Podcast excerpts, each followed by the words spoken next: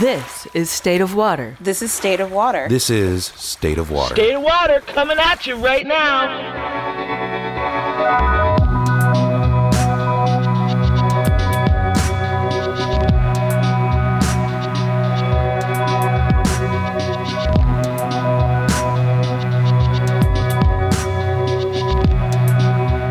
State of Water, a podcast focusing on clean water issues and their relationship to policy, equity, community, and climate.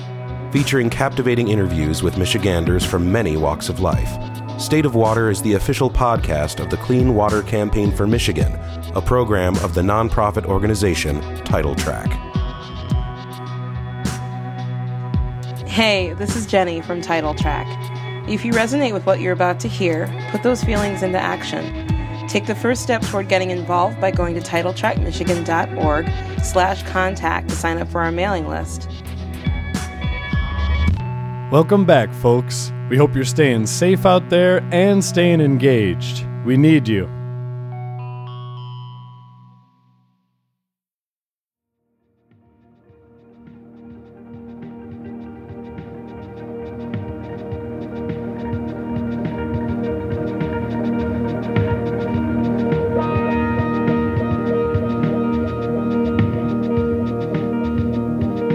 On this episode, we feature a dynamic and game changing luminary from Detroit. Piper Carter is an arts and culture organizer in the entertainment justice, education justice, makerspace, environmental justice, and food justice communities. She is the host of her own podcast, the Piper Carter Podcast, on Detroit is Different, where she discusses social justice and hip hop to a worldwide audience. She is co founder of We Found Hip Hop, a foundation uplifting, celebrating, and supporting women in hip hop as they create and build careers in a safer environment. She is the creator of Dilla Youth Day, dedicated to providing STEAM education to underserved and marginalized youth in Detroit. She is also creator and editor in chief of thestudioarena.com, a sustainable fashion magazine promoting zero waste and international trade. From her work as a fashion photographer, she has been a returning feature on Tyra Banks' VH1 show The Shot. She is the first black woman to shoot for high end publications such as French Vogue, British Elle, The New York Times, Spin and Essence magazines, and an emerging talent for music companies such as Def Jam, Sony Music, Warner Music, Universal Music, Disturb the Peace, Elektra Records, and television cast images for BET. She is a founding member of a staggering list of action councils, caucuses, and boards with environmental, equity, and youth focused missions in Detroit. She's a Howard University graduate, a next level volunteer coordinator, and an adept co creator. Piper received the prestigious Muhammad Ali Global Peace Initiative Women of Impact Award from the United Nations.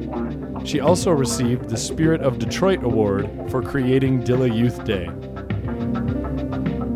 Here to introduce Piper is Seth Bernard.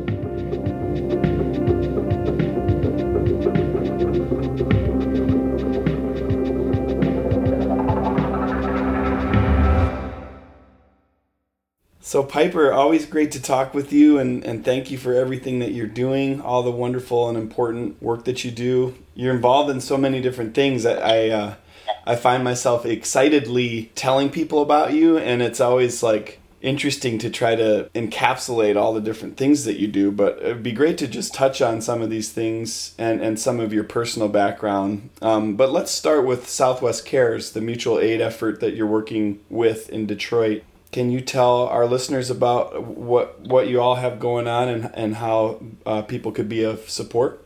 Yeah, actually, I don't know if folks know. Like you know, when you look at an urban city, you've got the different neighborhoods, right? Or the different sections, or maybe they're different districts. And so, you know, in Detroit, you've got your east side and your west side and your northwest. Well, Southwest is almost like its own whole world not only because it's one of the most multicultural areas of Detroit, but because it also where it's situated, it actually is at the edge, if you will, of the water, and so it's it's a very large section, Southwest Detroit. Like I said, it's multicultural, but but by Detroit also being very segregated, you have like a black side of Southwest, and then you have what I would call a Latino side of Southwest. And the black side would be more like your more industrial parts that we're used to seeing. You know, if you look towards Detroit and you see the smokestacks, you're going to be looking towards, you know, Southwest and where all of that pollution is occurring. That's that's the what we would call the black part, right, of Southwest. It is, it is right off of um, uh, our, you know, Detroit River, our body of water, and it does have a lot of uh, the industrial, you know, businesses, marathon, and this kind of thing, poisoning all those people for years. Um, U, U.S. Steel, like all these terrible things. Um, but with that, it's also historically that black section is also historically one of the strongest voter populations historically. Like the, it's said that the power that lived and existed in that part of Southwest is what got the longtime mayor Coleman Young, who was the mayor for at least 20 years of the city of Detroit. They say that that power base is what actually got him elected. I'm just giving that little bit of history. Mm-hmm. Right next to that is what you would call the Latino side of Southwest, where you have historically families and people that have been migrating to the U.S. and settling in Detroit as being a part of the auto business and and and before, right? Even even uh, as early as 1800s. And so when you have different phases, I should say, of migration, where folks are coming from different places, right? And mm-hmm. they come at different time periods, right? And so in Southwest, you've got, you know, a high Mexican population, Puerto Rican population, you know, Salvadorian, but then there's also different Arab populations, Yemeni, and like I said, your different black populations. And so, of the city of Detroit, it is the most diverse per square foot or whatever. So mm, mm-hmm. I'm just I'm just giving folks an understanding of what Southwest Detroit is kind of like. So you've got lots of culture, m- many languages. You know, it's just a really vibrant place to be. And so, um, one of the young people that has grown up in Southwest that is of Mexican descent, Gabriela Romero Santiago, is running for Wayne County Commissioner. She's young, she's a millennial, she has a lot of vibrancy, she's from the community, and she is running for Wayne County Commissioner. And so, with that, a part of what she's doing, she created a mutual aid list. It started out being a mutual aid list, and she brought in different people to help support. One of those people being uh, Michelle Martinez, who is from Michigan Environmental Justice Coalition, and she's brought in some different funding from like Climate Justice Alliance and and other places to help bring much needed resources to people that are living in Southwest the mutual aid team is a um, group of volunteers that either live in Southwest or work with Southwest or just love people from Southwest. It's called Southwest Cares. Mm-hmm. And with that, the mutual aid fund is able to give a little bit of um, relief to people who really need some relief. And so it's in the form of some groceries and food distribution and just giving resources to where they can get other resources. So there's a huge list that, that includes, you know, the Wayne Metro, as well as all the other forms and places to get support that are either from the city or private or just people who care. And then the people who make up all of the volunteers, like I said, are all the way from people who are, you know, really invested in social work and so, social service to people like myself who are artists and just really care and do social justice and everything in between. And um, there's another woman, Angela Gallegos, and mm-hmm. she she was a artist manager, and she's actually been the one kind of spearheading and masterminding the organization of this list. There's a lot of great volunteers, a lot of people that are from Southwest that are a part of this. I'm a I'm a part of it. I'm a, just a little part of it, but um, each one of us just volunteers as much time as we can. We take shifts. Uh, we meet to look at you know how things are going and and what else needs to be done and how we can better support folks. And so yeah, that's just one piece of uh, work that I've been involved in um, since COVID began here in Detroit. Thank you. You're welcome. You so much of your work has has been around uh, justice, dismantling systems of oppression, shedding light on racial disparities. Uh, COVID has has done that, as so many other things have, with uh, you know communities of color being twice as likely to get COVID. Um, I'm up here in, in northern Michigan. A few weeks back, we spoke with Monica Lewis Patrick. Here we are in late May now. I'm wondering if you could just kind of share um, how things are feeling where you're at in Detroit regarding COVID at this moment. So, I'm also a member of a coalition that we've created, and it's made up of environmental justice organizers and activists and it's called Frontline Detroit. Mm-hmm. And um, we started last year around, uh, I think around April. And we initially came together to do uh, an action at the Democratic National Debates because it was uh, here in Detroit last year in the summer. And so when we came together, we brought together literally thousands of people to hear Detroit stories, listen to Detroit music, and have Detroiters be centered and and and and, and also have Detroiters be organizers of, of just being able to uplift their stories because at that moment, you know, the their all eyes were on the Democratic National debates as well as the city of Detroit. And so with that, we were able to hash out through some very difficult conversations and get to some places where we understood our different ideologies and how we, you know, where we differed and where we could actually align. And I think I'm naming that because that process allowed us to kind of stay working together and thinking together as a coalition. And so through that, we've created now what is what is Frontline Detroit. Mm. And so it was a, it was a com or it is a combination of folks who work at bigger spaces, let's say like Sunrise or Sierra Club or these more like mainstream, and then all the way through to more localized organizations as well as Michigan Environmental Justice Coalition.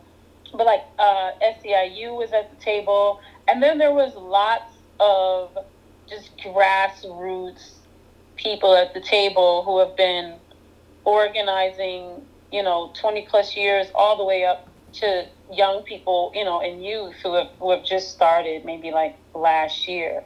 So we've been, you know, meeting, and then last year we were like, let's have a, you know, some, as opposed to just always coming together to do work, work, work and organizing, let's just come together and like do some dinner, get to know each other, do some relationship building.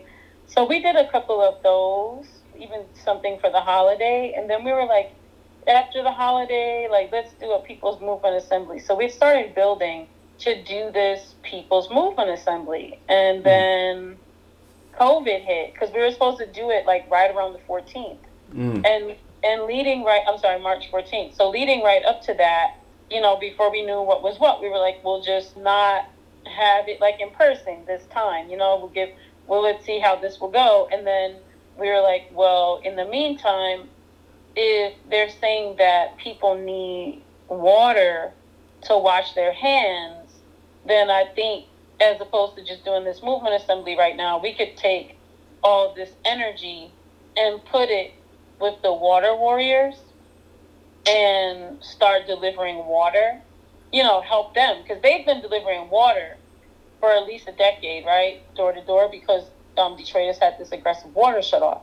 So we were like, well, all this momentum that we built, let's just put it towards them, help them move the water. Well, as we started moving the water, then we started to see, you know, things were developing or increasing and getting worse.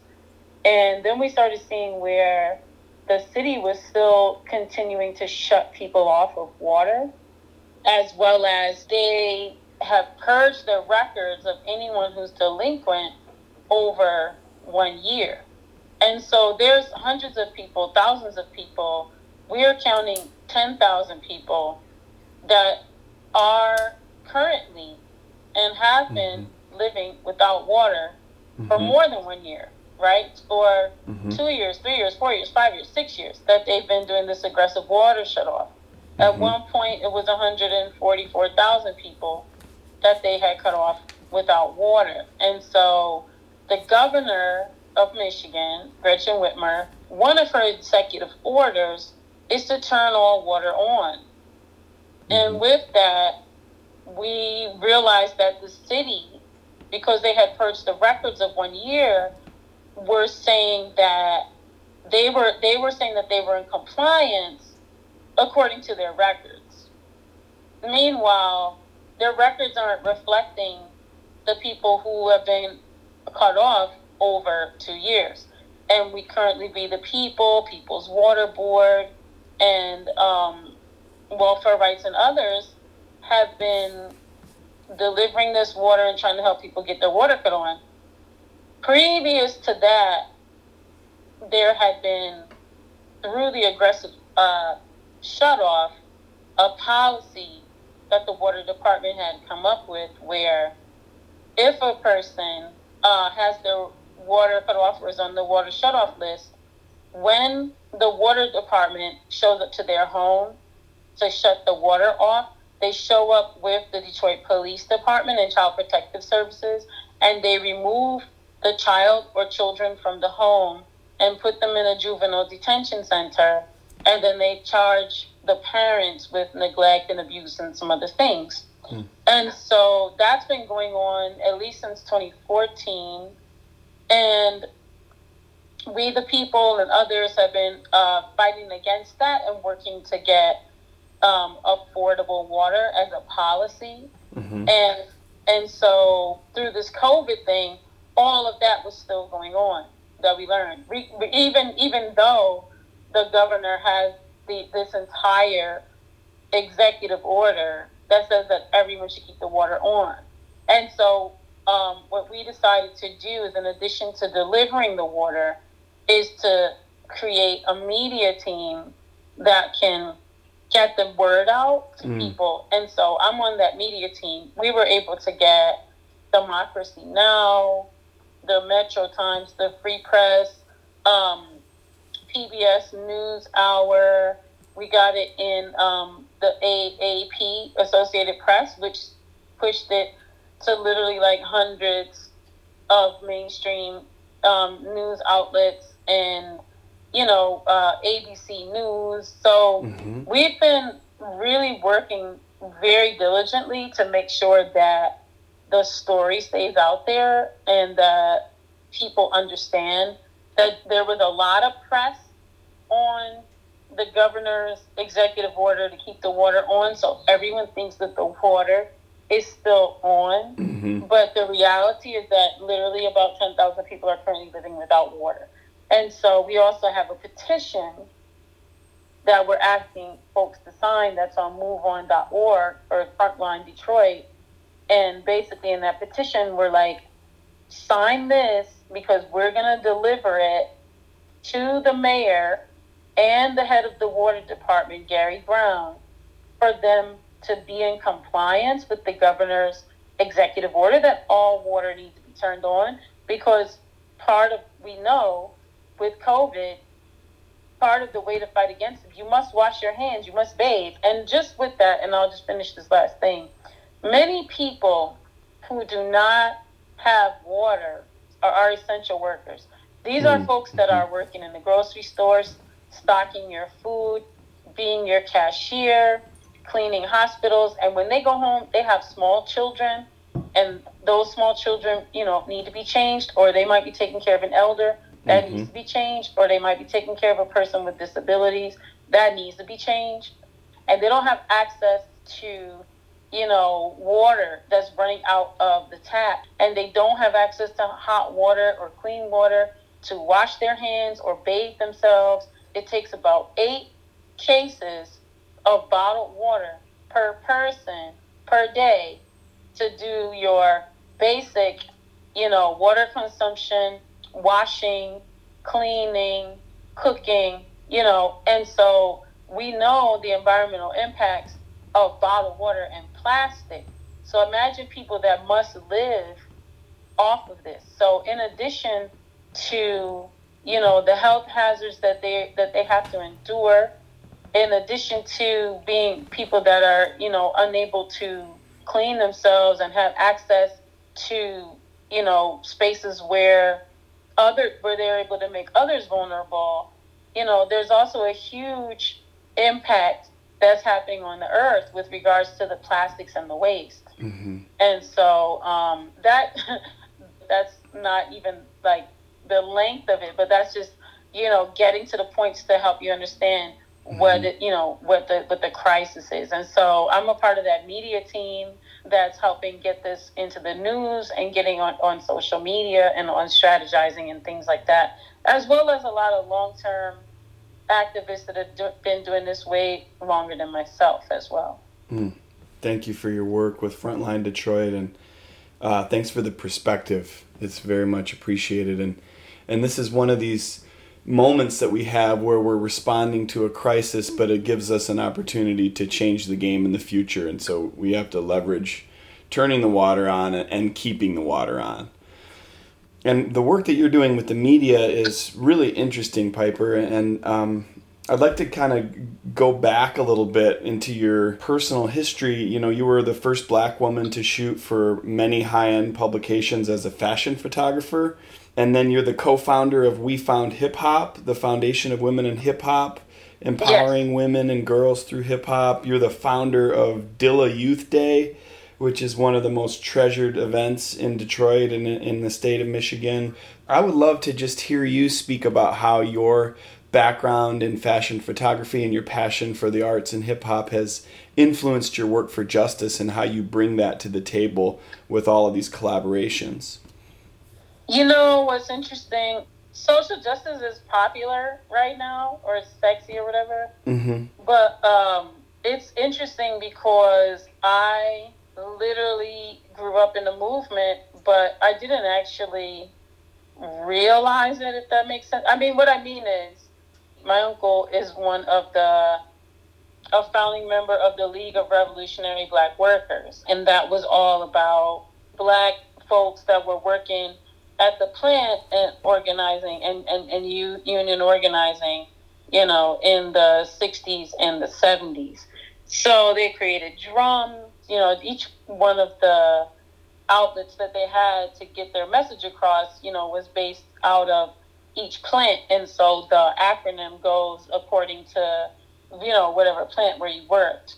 But they would come together and do political education and things like that. And so for me, I grew up in it and I didn't actually realize that I was an activist I mean, it was sort of ingrained in me, right? Like, also, mm. my grandma was, you know, she marched with King, and my grandfather was a Garveyite, and my grandma was deeply, both my grandparents were deeply embedded in the church, and they did a lot of social work, if you were social services or justice work, you know, at the church. Um, my family was very politically oriented in, in electoral politics, but also, you know, have union people. My grandmother was a Teamster so interestingly, that all that stuff that I grew up around mm. was so normalized mm-hmm. that I personally just didn't even see myself as a part of it, if that makes sense, because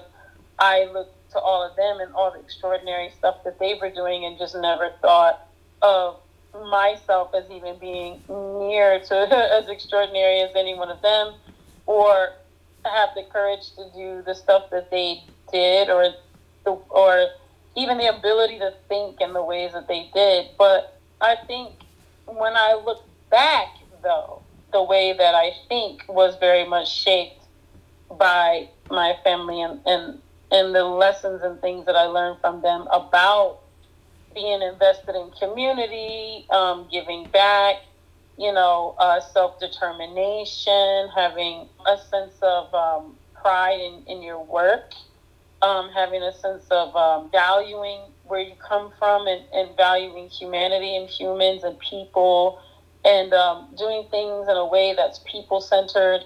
And that's not language that was spoken, if you will, but I'm looking back at like the way they did it. They, it was taught differently, and I should say with different words. But over the years, I, I realized as I look at my life, I've just always been that person because of the way I was raised to speak on things and say, hey, this wasn't right, or I don't think that was right. I wasn't at the time being a justice person. I just thought, like, you know, this needs to be better, as opposed to me trying to fight people because I had gotten exhausted trying to fight against. And I was like, let me just create what it is that I want to see. Mm. And so all the things that I didn't see, I just started creating them. And mm. uh, I didn't know anything about co-creation. I just knew that I wanted to do it with people. And so it was like, hey, let's do this. Like, I'm not in charge. I'm not a boss. Like we can all own this together, and we can create this together. And mm. later, I want to say I didn't learn about that word co-creation until probably about five years ago. I'll be honest with you. Mm-hmm. And literally everything I'd done up until that point was co-creation. Mm-hmm. So the, it's just interesting as you know as we move forward. There's lots of words for all these things that we did. Mm. And that and that I've been a part of, but I didn't have any of this language until very recently. And so um, these are things that were just in my heart that I wanted to do. And I didn't have the money and I didn't have the connections and I didn't have all the things, a long list of stuff I just didn't have, but I just had the vision and I had a passion and I just asked, Do you want to be a part of this? Do you want to be a part of this? And then the people who said yes, that's who I built with. And the people who said no, they're they were just looking on like we were crazy. But a lot of those people are coming back around now, like, oh my God, that was really genius stuff that y'all were doing. So, mm. you know, um, moving in the future now with COVID, I mean, mm-hmm. everything's kind of up in the air in a mm-hmm. sense, meaning we're the, we are the future and we're looking at the future, you know? Mm. Mm. We're creating the future as we speak. So, even this whole process, the, the way that I, that I had done stuff is even the way lots of folks are going to have to do things, you know, moving forward, only because we have to create this new world and we don't know, you know, what this new world is or what this world's going to be, but it's going to be whatever we make it. You know what I mean? Mm-hmm. Well said. Yeah and thank you, thank you for all of this work that you've done. It's visionary and uh, it's had such a tangible impact on so many friends and colleagues and and our community as a whole. And in a recent conversation you and I had, Carter, you were talking about pivoting for for the foreseeable future. What does that look like for We Found Hip Hop and and potentially for Dilla Youth Day? Yeah, so I'll start with Dilla Youth Day. Um, part of the reason that I created it, you know, it's a STEAM event and it's for youth. Well, I want to do something, you know, that's dedicated to young people. Another reason it was created was because initially, when I first moved to Detroit, there wasn't any talk of Dilla. And like 99.9, this was like 2008, 99.9% of the people I spoke to were like, they never heard of Jay Dilla. Mm. And so um, I was like, this is terrible because when I'm in New York City, or in Paris or London or Japan or wherever, LA, Philly, you know, all these other mm-hmm. DC, all these other places have a Dilla Day, you know, where they dedicate to Dilla. So at the time, I'd had um, a multidisciplinary hip hop art gallery that I co-owned with another person, and I was like, we should do something dedicated to Jay Dilla. And everybody that was a part of the legacy was like sad because they were like, oh, Dilla's mom is sick and she's poor and she doesn't have and we don't know what to do. And I was like, wait a minute, doesn't she just live over here, blah blah blah, in this neighborhood? And they were like, yeah. I'm like, why don't why can't y'all just go over her house and check on her and see how she's doing or say hi? And they were like, they hadn't even thought of that, you know. Mm. So it was this disconnect in that way. So I was like, well, we could do a fundraiser because I didn't know her, right? So I was like, well, we could do a fundraiser and they could keep the money. And at the time, a young woman by the name of Kendra Parker had created the Jay Dilla Foundation. And Mhm. so I met her, and then um, somehow, some way, I got connected with Miguel Atwood Ferguson, who he took the Dilla beats and he wrote them out into musical notes and, and, and, cre- and wrote the sheet music Mm. for, for Dilla's music. And um, he created a film and he got the legendary B Plus is a legendary photographer, hip hop photographer, and he filmed this multicultural orchestra and they played the music and he calls it a suite for my dukes. It's the most beautiful thing you've ever heard. And it's photographed beautifully. They came to Detroit and shot, but then they photographed most of it in Los Angeles. It's all in black and white, but they flew out. Amp Fiddler and then Posdnuos um, is rapping on it from De La Soul, and Talib Kweli is rapping on it. And um, it's just really beautiful. They have this whole orchestra. Karriem Riggins is playing on the drums, and then they have, you know, a chair because Dilla used to play the cello. So they have the empty chair with the cello, even that he's Mhm. a part of the orchestra, and um, with the whole film, and it's just amazing. And um, they interview my dukes, and it's just this beautiful thing called Suite for My Dukes. Now, the reason all of this even, you know, happened was because we were doing, or I was doing, a weekly no misogyny open mic dedicated Mhm. to women, and I was like, we should do something for Dilla because his birthday is coming up, and um, uh, I learned about that that film, and I said we got to do the suite for my dukes, you know, and Miguel Atwood Ferguson, B Plus, and the film company that put the project together, Mochilla, they flew themselves all out to Detroit because I was like, I don't have any money or anything. They were like, it's cool, don't worry.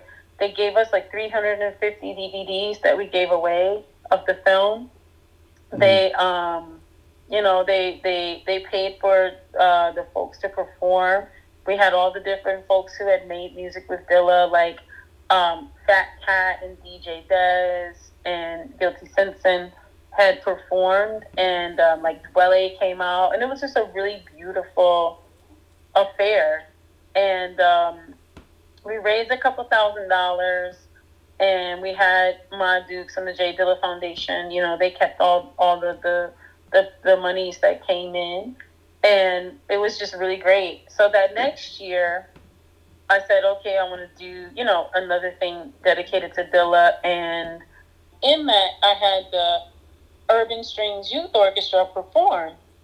And so when they performed, it's a group of young folks that are learning how to play stringed instruments, so violin, viola, cello, bass, and they were doing stuff like Lady Gaga and all that. And I was like, okay, that's cool. So after they did their performance, I was like, hey, let's um, let's freestyle. Can you guys freestyle? And they looked at me like, what's that? And I was like, oh man, like because the backbone or the center or the, the, the, the crux or like the very heart of the of black music or the legacy of black music is improvisation. Mhm. That's jazz. You know, that's hip hop, that's soul, that's R and B. I was like, how do y'all not know how to free I was like, y'all know how to freestyle. They were like, I never tried it before. I'm like, you never took your instrument and just played around with it like separate from just learning the music that you need to learn. And they were like, no. I said, no, no, no. This is what we're gonna do. I was like, you guys know, you guys know how to pluck that thing? And they were like, what? You have to play it with a bow. I'm like, you can play a violin with a bow, but you can pluck it too, or you can beat on it a little bit, or you can make beats. And they were like, I never seen that done. I'm like, okay, y'all are about to have some fun today. So and Fiddler was like cool, and oh, Nick Speed was there. He was like cool, and so uh, they went with it, and they were a little bit scared and nervous, but they ended up trying it, and it was the most amazing thing. And that's when it clicked in me. I was like, we can't care about the cool people and all these other people if they don't want to be involved. This has to be for the youth. Mm, This has to be for the mm. kids. Like they have to learn the legacy. Like we have to pass this down, or we're Yes. gonna lose this knowledge. And so, ironically, or consequentially, or just perfectly, all at the same time, I had started getting into youth work and started learning about STEAM and Mhm. STEM and all of that. And so I was able to bring in a lot of the folks that I was doing youth work with. And then a lot of the people who had, you know, were on the production side, like DJ Head, as well as Amp Fiddler, and a lot of other people were like, look, I'll be a part of this, you know, if you want to do it again. So the next year, we were like, we're not doing Dilla Day. We're going to do Dilla Youth Day. It's going to be all dedicated to youth. And we, we want to make sure that they get to learn. So we had all these different stations set up where they could learn Arduino or like music programming or uh, code language, robotics, but also all this different software, whether it was Pro Tools or Logic or Reason or even, you know, GarageBand or Audacity, like all these different tools like Akai or Native Instruments or the machine. And then I had all these different people, even Sacramento Knoxx, like everybody that was part of the community, you know, Antonio Cosme, if you know him. And we were like, we did, we, they learned how to screen print. They learned how to do stenciling. We had, we brought in the B-boys. Mm. Um, shout out to Mav One that, you know, was teaching like beat, you know, movement work. And we had them making beats and they could go around like an expo to like different stations. And then at the end, you know, Urban Strings Youth Orchestra performed and we had the different youth um, groups perform. And after that, I was like, this is it. This is the formula. This is what we're to do. And we grew from 150 people. The first one was held at the Carr Center. The next, because our building was being worked on, the next one was held again at 5E Gallery. It was held there for a few years until we just saw grew. And then we started holding it at the Charles H. Wright Museum. I think we've been doing it there like four or five years. And it's grown to like 3,000 people. And we have free food. We've always had free food and just like really healthy food for the kids, like none of that like junk and sugar and all that crap.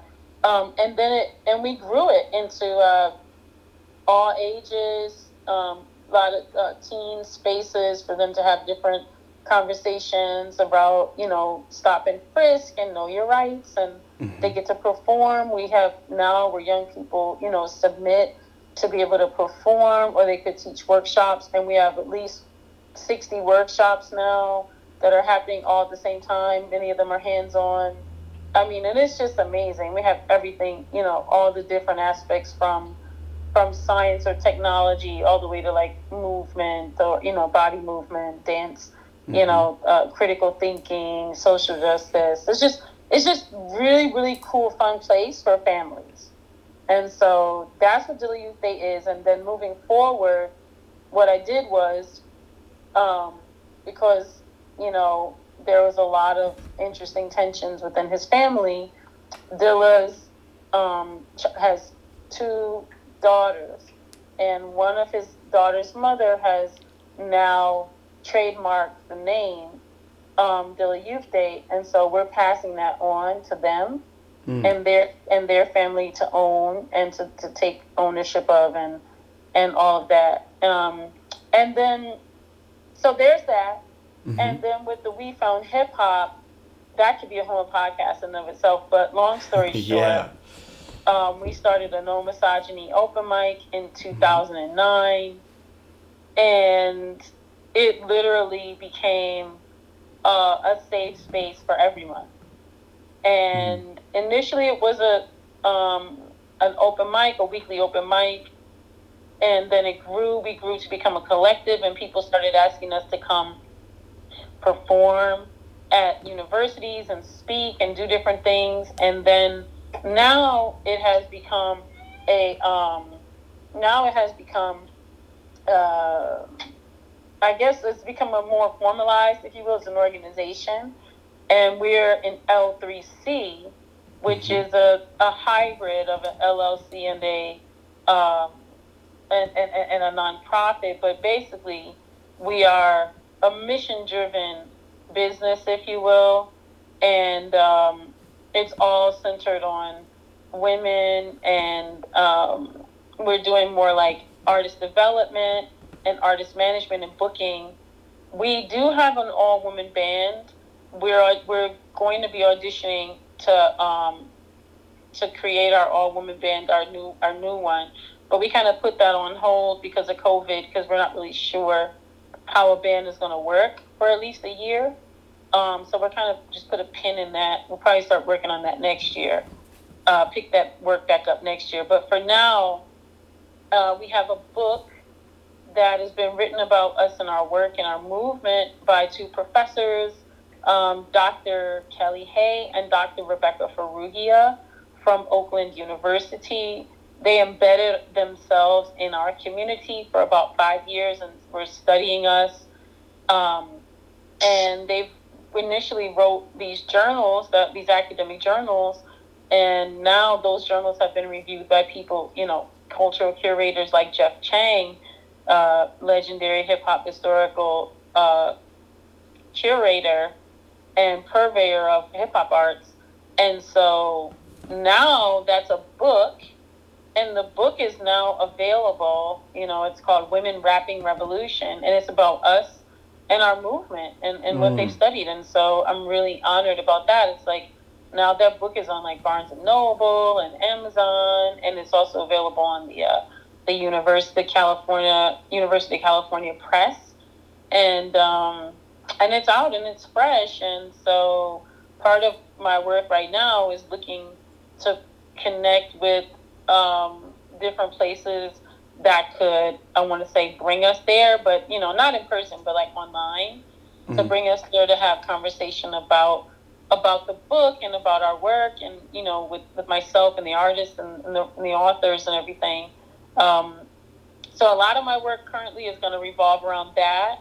And then just in general, I've been retooling my website to be a useful space for women. So I've just been reaching out to different women artists to see like what they need. And so I'm actually retooling our wefoundhiphop.com website to um, just to make that be more robust and useful and relevant for folks moving forward. Because myself, I'll be honest with you, I'm not. I have no intentions on doing any events or going anywhere for at least a year. I'm be honest with you. Mm-hmm. I mean, we have a retreat we, that we do in Idlewild for women in hip hop. It's very successful. I'm going to put that on hold until I know that it's safe and you know that there's a cure and that you know I'm not putting anyone at any risk and all the things that I'll be doing moving forward will be all digital. So there'll be, you know, I'll just be looking at ways to make this digital space more inviting and engaging and exciting moving forward. Awesome. Awesome. Beautiful. Yeah, so much to talk about, and, and people can discover this stuff easily. Um, you mentioned we found hip hop.com, you have pipercarterstudio.com. And then you have your own podcast, the Piper Carter podcast, which is um, under the Detroit is Different umbrella. Um, and then you've been on some other folks' podcasts, you know, co- going a little bit deeper on all of these subjects. So there's a lot to discover. And then, of course, just going into the, the music of all these artists. Um, y'all put together that wonderful playlist on Mother's Day of mothers in hip hop and uh, and then of course Jay Dilla, you know, his influence is everywhere, and then you hear his beats on other people's records. But I, I love his his own records. Donuts is is just my favorite. Yeah, you know, he wrote that on his deathbed. Wow! Wow. That was he was trying to push out as much music as he could. Wow. That's why they're just little snippets, you know. Yeah. Wow, that makes sense let's shift back to you know you spoke about Southwest Detroit being this like influential um, voting population. And uh, you've worked with EMEAC, which you mentioned, East Michigan Environmental Action Council, on what you describe as energy democracy.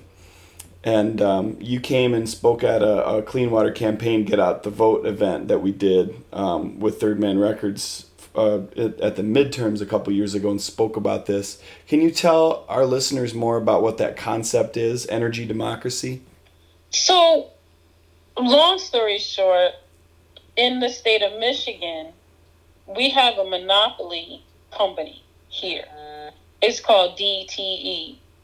I know Detroit something, but it's mm-hmm. basically the the company that provides the electricity to your home. There are a couple of others, but they're basically the monopoly, um, which is terrible and illegal and just disgusting. So, you know, and I know, and we all know, in the world that we live in right now, it's pretty impossible to live without electricity. I mean, uh, you know, if we, you know, many of us that like to look at ourselves as hippies would love to say that we don't need electricity, but um, but we do. Everything we do pretty much involves some level of either electricity or gas, mm-hmm. right? And or gas, and so. Um, you know, we we want to reduce the amount of energy that we use, right? We want to reduce we want to get rid of like fossil fuels forever. Like that needs to like go away. But in the meantime, you know, uh, technology is continuing to evolve um, very rapidly, and pretty much our entire all of our systems are dependent on electricity at this moment. So, with this company having the monopoly or being the only company that's providing, they get to set the rates, they get to set all these different parameters that are just ridiculous and super capitalist and just not good for people. And they get to be, you know, at the table with all of our legislators, like making all these decisions as to like whether or not, you know, uh, you can have you know, act, what what levels of access you can have based on who they feel is valuable or not. And for the most part, they're looking at these corporations as being more valuable than people. So, you know, that's that's that's the way they're organizing things. Now, all of that is like super terrible stuff and like shouldn't be.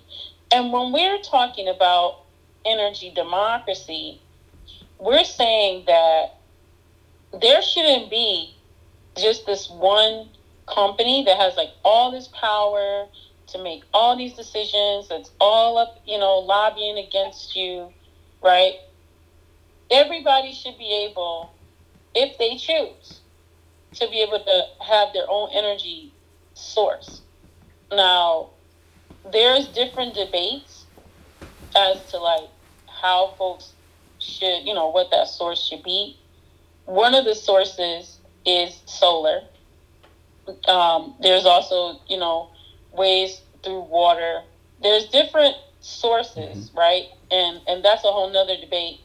But in general, what we're saying is that DTE should not be lobbying so that Seth or Piper, if we if I want to have solar in my roof, I don't want DTE being like, no, nah, you can't. You you got to pay me to have your solar. DTE shouldn't be able to go to our legislators and say, I don't want Seth to have that as a choice, you know? Mm-hmm. Seth, Seth and everybody's got to come to me to get their energy. And Seth can't make any money off this. We're the only ones that can make money off this. So we're we're saying that if you look at a lot of different cities or just states, not just you know, in, in the Midwest, but globally, right?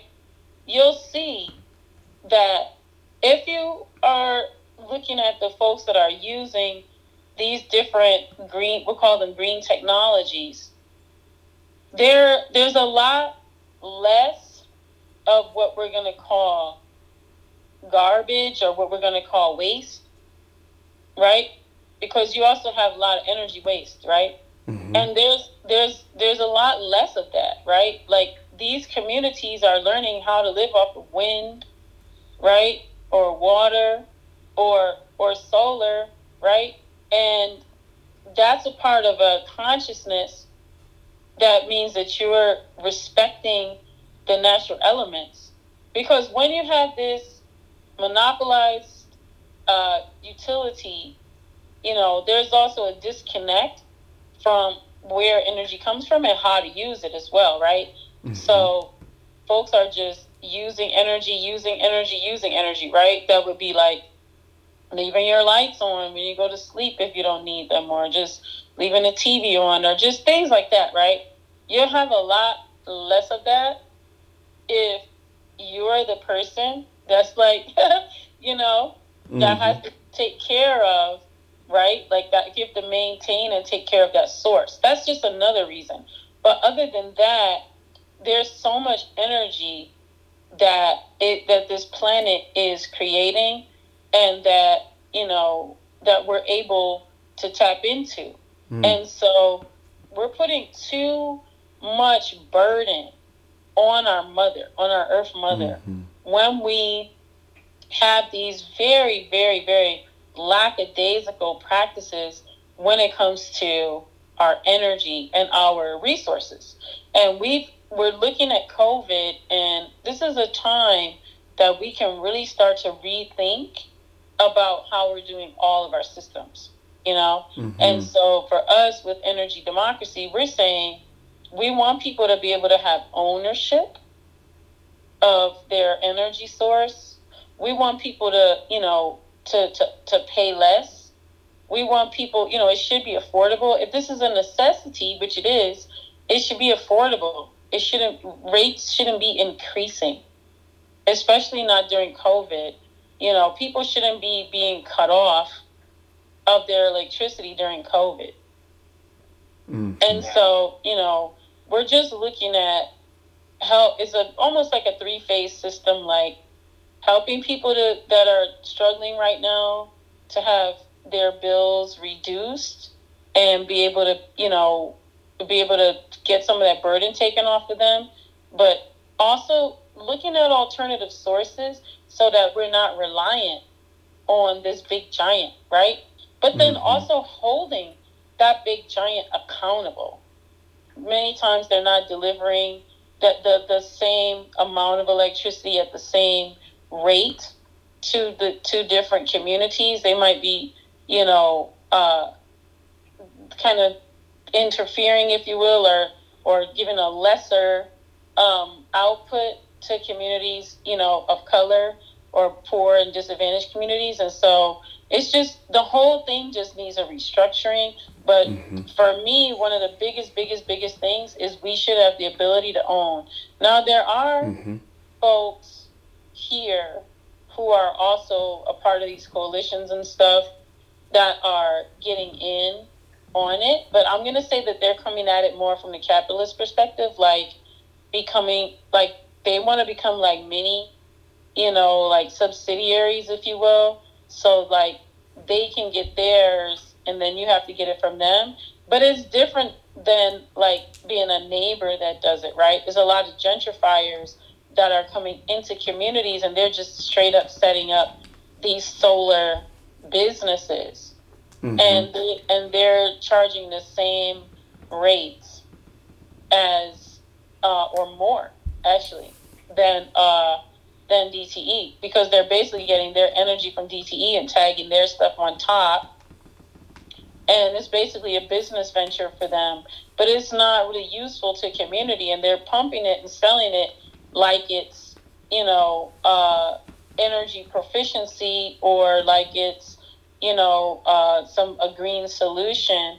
But for me and for you, a true green solution includes the people, mm-hmm. right? Not not just the technology. Yes. And so, you know, they're not it's not a true green solution, if you will, right? It's not ethically green. And so that's what we want to do. We want to bring more people. The democracy part is more people into the power position and into the ownership position of of their energy, which means that there's some some you know a learning curve that has to happen for people to get their knowledge and skills up. But this is the time we're in in COVID anyway. All everyone's getting all types of knowledge and skills up.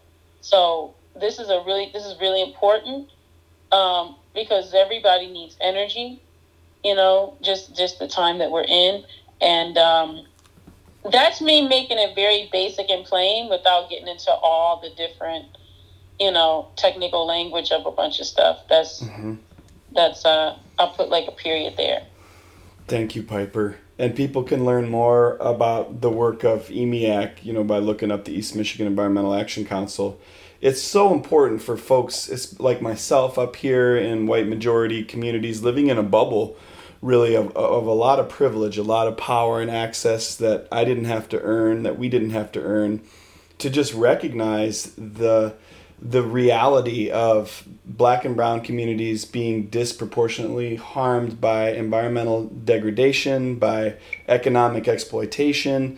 And what you're describing it it, it exemplifies that with the marathon refinery right there um, polluting giving so many young people asthma um, the water shutoffs 10,000 people even after an executive order without water in the midst of a pandemic and um, and so when when people want to work for clean water you know up here in northern michigan we might be able to pick and choose like well i want to i want to protect this watershed or I want to stand up against line five. And that's valid and important. But when we're talking about life and death in Detroit or the health of our children or whether or not we actually have water or, or in Flint, whether or not the water is going to poison us, and in, and, and in Detroit as well, um, this is where the intersection of environmentalism and racial justice is is the most important place for environmentalists in white majority communities to go to and and and support frontline leaders like yourself. You mentioned Michelle Martinez, you know, making a donation to the Michigan Environmental Justice Coalition to help with this stuff is is something tangible folks can do right now um, Monica Lewis Patrick, We the People of Detroit. I know the People's Water Board has been critical here too. Um, Piper, thank you so much for your dedication. And you know, as a fellow musician and organizer of artists, I'm I'm just so inspired by the way that you have um, stood up for artists and and helped organize artists to stand stand up for the most vulnerable communities and to and to um, mobilize artists in in movements uh, in justice movements. And um, you know our, our mutual friends Bryce Detroit and, and Will Copeland have, have helped helped me understand this concept of entertainment justice.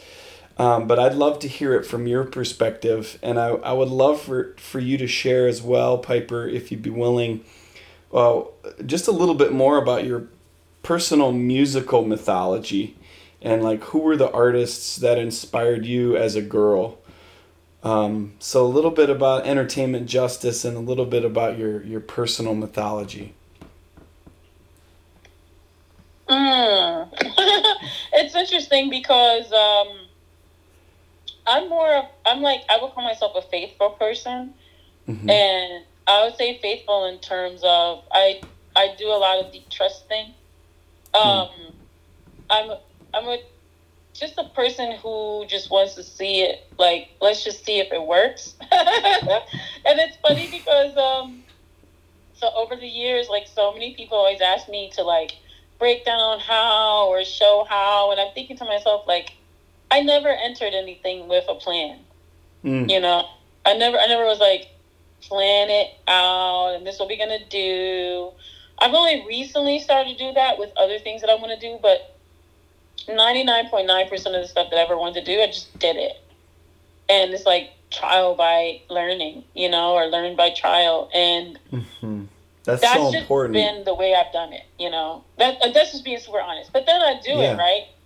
And then I learn and I say, okay, this didn't work, that didn't work. And then I get the feedback from folks and I take that and then I say, okay, we'll do it different next time, and then we'll fix that and that and that, and then. But that's the way I've always done stuff. It was more like I don't see women here. okay, I'm gonna, you know, hey, going to people, why aren't there women here? Oh, women don't belong here. Oh, okay. Well, let me create some place where, you know, women are safe and welcome. It was more like that, you know. Um, and then as we learned, you know, I started doing more.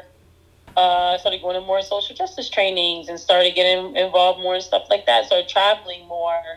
I'd always traveled, but it had been just purely for art, you know, just to go and do, like go do, right?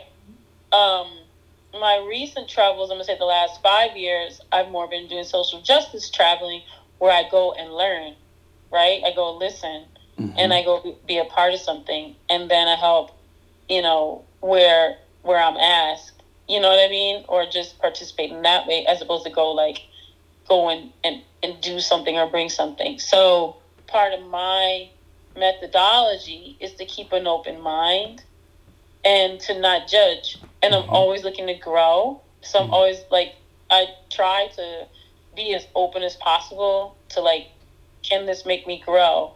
Can this, you know, can I, can I help this? Can I help the people that are here? Can I help the situation? Is this situation good for me? So I'm always looking at things like that. Yeah. Um, many people would be surprised to learn about themselves, right? Mm, If they step outside the comfort zone and just try.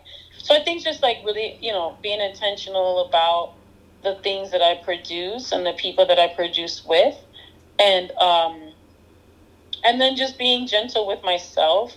Like I used to be very competitive, and I used to be this type of person that was so everything had to be this way, that way, so perfect, you know, for me. And I think there's, you know, I believe in mastery of your skill and your technique. I believe in all that. And I believe in, you know, improvisation. Mm-hmm. And I believe in the free spirit. And I believe in, you know, in being open to what the, the, the creativity can bring, right, to, to you and to the experience. So I think those those are my methodologies. Like I know it wasn't like one, two, three, but those are my methodologies. That's so helpful. Really, really beautiful. Thank you for sharing so openly. Um, and and being so generous with your time, Piper. I know you have a, a lot of irons in the fire, and um, you know you're you're caring for your mother as well, and, and being with her. Um, I'm wondering, just in closing, if you want to give us a window into some of those records that that helped shape you as a young person. There's so many, Yeah. but I would say uh, when it comes to records, I'll name three quick stories. One, One Nation Under a Groove by George Clinton, um, Funkadelic. That record, I think, is 1978. Don't quote me. You got to look it up. But uh, but basically, that record came out. I think it was like five or six, five maybe five or six. But um, when I was young, I grew up between New York and Detroit, back and forth, back and forth. And at that moment was a moment where I had moved back to Detroit. And um, it was because I was living in New York with my mom and going to um, this exclusive private school. And I had a nanny. And so I had a lot of identity crisis. I didn't understand who I was or know who I was. Um, meaning, like, you know, I thought being black was bad because I was being told that that's what it was. And my mom was like, I got to move you back to Detroit so you can have a sense of self. Mm-hmm. And so she had moved back here and we were at the house and I was kind of different than a lot of, you know, I hadn't been around my relatives for like m- that most of my life at that point because I had been in New York City. And so when I came, I was, you know, they were doing a soul train line in the living room. And my grandma had this big brown wooden record player that was on the floor and it played like eight track tapes and all that. And I remember my cousin, who was probably about 17, 18 at the time, was like, I got something special for you. And she had gone to the record store and had bought the 45 of One Nation Under a Groove. And that sound at that time was a, it was a revolutionary sound Mm. you know, it was funk and it was the 70s and it was a new sound. And uh, they were they were well they were getting high in the studio when they were making the record obviously but at the same time they were experimenting with different instruments and different sounds and different things and you can hear it right you can and it, and it, and it, it if you listen to it now you can hear that it has this sort of indigenous rhythm sounds to it because they were sort of you know creating on the spot if you will mm-hmm. and um and and and I was invited you know into my family if you will. Like that that was like my intro into my my family you know? Mm-hmm. um it was a very beautiful experience. We we did this whole soul train line and that's how I started becoming interested in records and, and, and seeing what records could do and how powerful records were. And when you threw on records like what that would make people do or how that would make them react. And um, my uncle saw that I really loved records and so he would always buy me records he'd buy me records just in general he'd buy me records for Christmas he'd buy me records for my birthday he would just buy me records for every occasion and so I literally owned like so many records. So I have a, a bajillion records that I could name. I'll just name two more.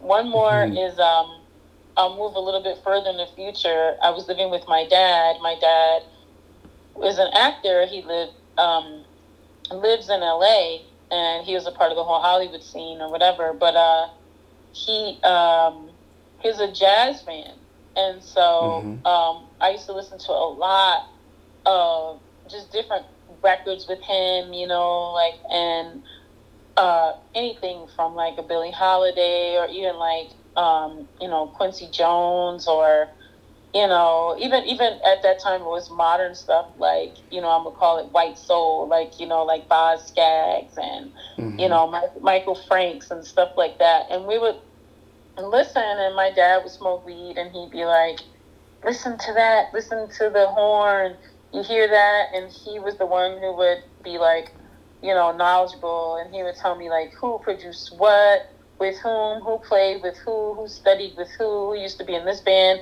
who's got another band, and he he would have all their records of what other band they were in, and we listen to that, and then we listen back to their pop record, and he'll be like, "Can you hear that? Can you hear the syncopation? Can you hear that? The silence. You see, you create mood with silence. You see, so he was the one who would." Mm you know, taught me a lot about my record knowledge that I have now, whether it's production, mm-hmm. writing, you know, all that stuff, you know, mm-hmm. that I mm-hmm. that I have packed in my brain somewhere that helps me DJ. And then I would, then I'll move a little bit further in the future, and I'll say, my mom used to listen a lot to um, like Luther Vandross Mm-hmm. And so, uh, in the, this is the 80s, and my mom would get in her mood. She would play her bubble bath and put all her like scents around with her candles, and then have like, you know, uh, the lights real low, and then she'll put her Luther Vandross, and um, and that music always really makes me think of how peaceful, you know, the house was when she was doing her self care when she throw on, you know, the Luther Vandross. Um, there are so many records, but I'd say like sweet. I'd say like those are the ones that you know even now with the Michael Franks. Like if I just feel like cleaning the house or just chilling, throw on the popsicle toes. Uh, it's a great one. You know, just puts me in a good mood. You know, popsicle toes. Right, that's the jam. But um, there's just so many. I love music. I could do a whole podcast on just records, on like record knowledge, especially from the 70s. Mm. Uh, I'm a huge 70s. Uh, 70s my favorite era. Mm. But um, yeah, even though I'm a hip hop head and, and I love hip hop, mm-hmm. like um, yeah, I love hip hop. I'm very knowledgeable about hip hop, but I think 70s is more like my heart, like my sentiment. You know, uh, that's what gets me at my core. And it's all types of music from the 70s. I love soul, funk, rock, you know, um, and, and I, I love a lot of classical music too. I grew up listening, both my parents love classical music, so I listened to a lot of classical music growing up because both my parents are artists. And when you grow up in a home of arts, like at least 60% of your life is going to be spent uh, practicing your art while listening to classical music. so mm-hmm. even now, when I'm working on websites, and, and or whatever. If I'm editing mu- editing photos and stuff, I listen to a lot of classical music or a lot of jazz, um, or a lot of new artists and stuff. So I'm and I'm actually always looking for for new artists to to support, especially great music, great lyrics, no misogyny, of course. Mm-hmm. Yeah, that was that was like a long winded way of answering your question. That's question. so great. Yeah. Wow. Thank you so much, Piper. Well, perhaps sometime in the future, um, in in a more equitable and beautiful future that we have in front of us, um, we could hire you to do like a 70s dance music DJ set late night at Earthwork Harvest Gathering back up at Earthwork Farm. Oh my god, you guys would love it. I'm, I know we would. Thank you so much for all your time, all your work. Um, and folks, all of our listeners, I really encourage you to check out We Found Hip Hop, the Piper Carter podcast, pipercarterstudio.com, Frontline Detroit, and, and everything else that was mentioned here.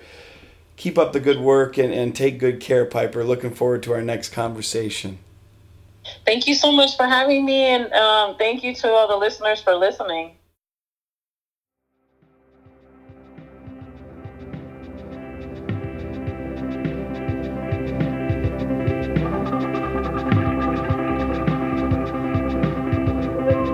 State of Water is powered by the Clean Water Campaign for Michigan. This campaign represents an opportunity to help place clean water issues front and center by partnering with environmental organizations across the state, by educating voters, and by urging every candidate running for public office to make a strong stand on critical issues affecting Michigan's waters.